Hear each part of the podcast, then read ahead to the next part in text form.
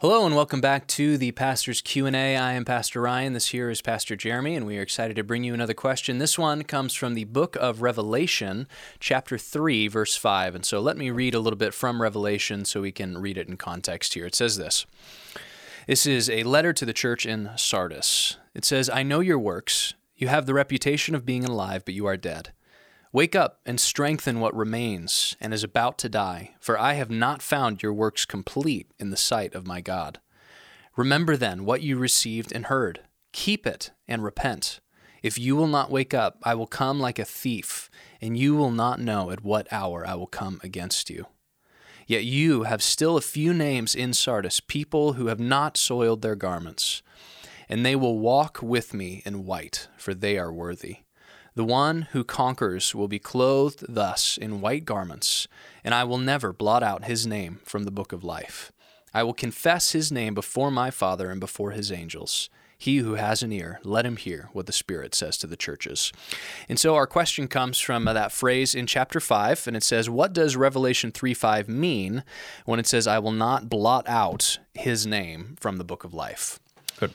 Um, a little bit of context about uh, what this is all about. This is one of the um, ch- one of the seven churches that's addressed um, in Revelation here, and uh, specifically, you know, where there's there's there's a bone to pick with each of the churches, right? And so this particular one it says, "Hey, you have a reputation, Sardis, for being uh, known for life, but really it's death." And so, what what is that? Actually, interestingly enough, uh, Sardis had a history of being known for having this impregnable citadel kind of if you're if you know Lord of the Rings, you know, in the Two Towers, Helm's mm-hmm. Deep was this yeah. citadel. There's like they said in the movie, you know, no one in the book, no one can conquer Helm's Deep, but then it was.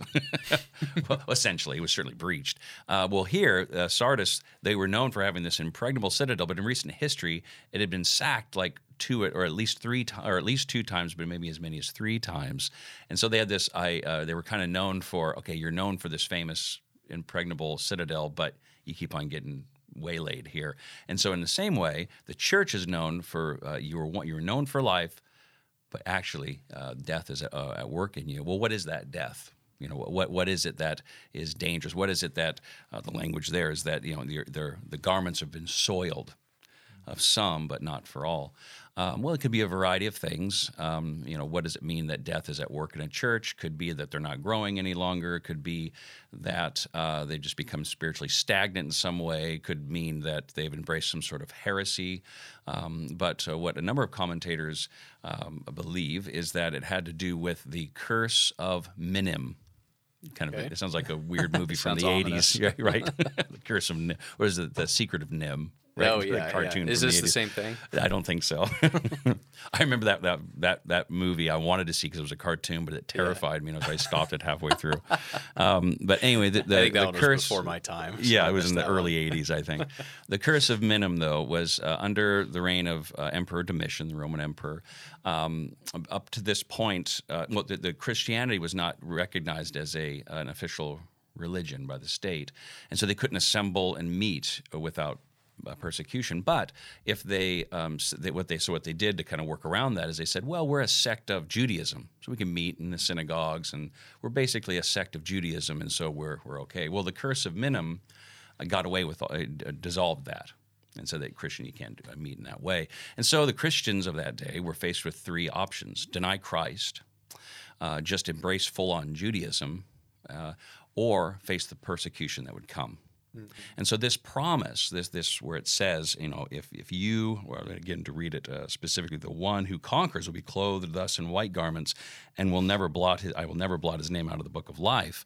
Um, that this is a promise. Now some might read it as a threat, like, oh no, does that mean you might not make it in the Lamb's book of life? Well, no, it's this is a, an assurance he's giving to those who are standing true to the confession of Christ, even in the face of incredible persecution that was about to come their way, because the persecution that came in the hand of the Roman Empire, the hands of the Roman Empire, was a lot harsher than comes in Western culture, right? Yeah.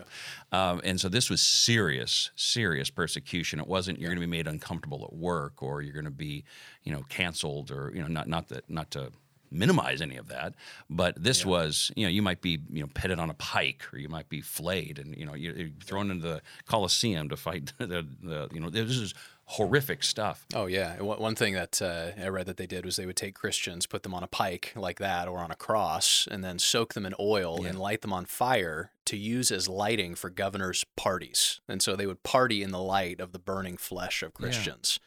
And so that's some serious persecution. Yeah, and so uh, what so there's some who are uh, going well maybe, okay they're trying to maybe be practical. Okay let's just let's just do this just for for to to, to preserve ourselves. Let's let's either deny Christ or just pre, let's just go into Judaism. It's still the Bible you know or whatever the justification they may have made if that was what was going on.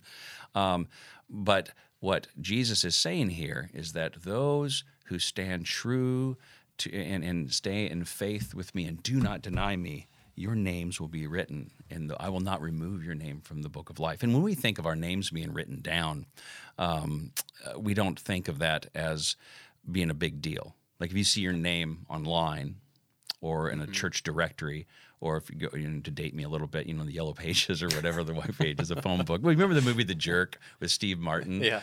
When he was so excited his name was in the phone book, right? you know, um, do they even make those anymore? I don't I think don't so. I hope not. Just for guys to rip them in half, yeah. right? for a feat of strength, like exactly. the power team or whatever.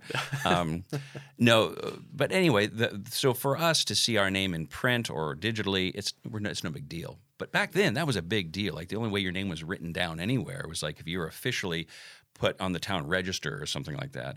And actually, when they would execute someone, they mm-hmm. chose when the state or the city decided we're going to execute this guy, they would first erase their name from the ledger of the town ledger, yeah. erase their name from the book, hmm. and then they'd execute them. Hmm. And so they're facing that potentially, right? These Christians, and uh, uh, Jesus is saying, if you do not deny me, if you stay true to what you know to be true, what I've revealed to you in my gospel, then I won't forget you. It reminds me of what um, Matthew says, uh, quotes Jesus as saying in the 10th chapter of Matthew, verse 28. He says, And do not fear those who kill the body but cannot kill the soul. Rather, fear him who can destroy both soul and body in hell. Are not two sparrows sold for a penny, and not one of them will fall to the ground apart from your Father? But even the hairs of your head are all numbered. Fear not, therefore. You are of more value than many sparrows. So everyone who acknowledges me before men, I will also I will acknowledge before my Father who is in heaven. But whoever denies me before men, I will deny before my Father who is heaven. And so it's uh, th- what, what does it mean? Well, uh, to answer the question real directly, what does it mean when it's talking about uh, the name not being removed or blotted out of the uh, book of life? It means you're safe you're secure. There's another part in Luke 10 where the disciples come back from um, uh, casting out demons and doing a variety of things after they've been sent out to do ministry. And they're saying, Guess what happened, Jesus? You know, we, we, we spoke, we, we, we prayed for these demons to be cast out, and they were. And, and Jesus says, Don't rejoice about that, but rejoice that your names are written in, in, uh, in heaven. Good. And so that is our that that is the best. That's the top, yeah. right? And we can have assurance in that forever. So that it's a promise to a a church that was experiencing a very difficult situation, and apparently some were saying, "Let's go another route," but others, he said, "Those of you who are not, you're not going to deny me." Good. You're safe. Awesome. Well, that's great assurance. Thank you for that. And uh, thank you so much for tuning in. And you can submit a question online. We will see you next time.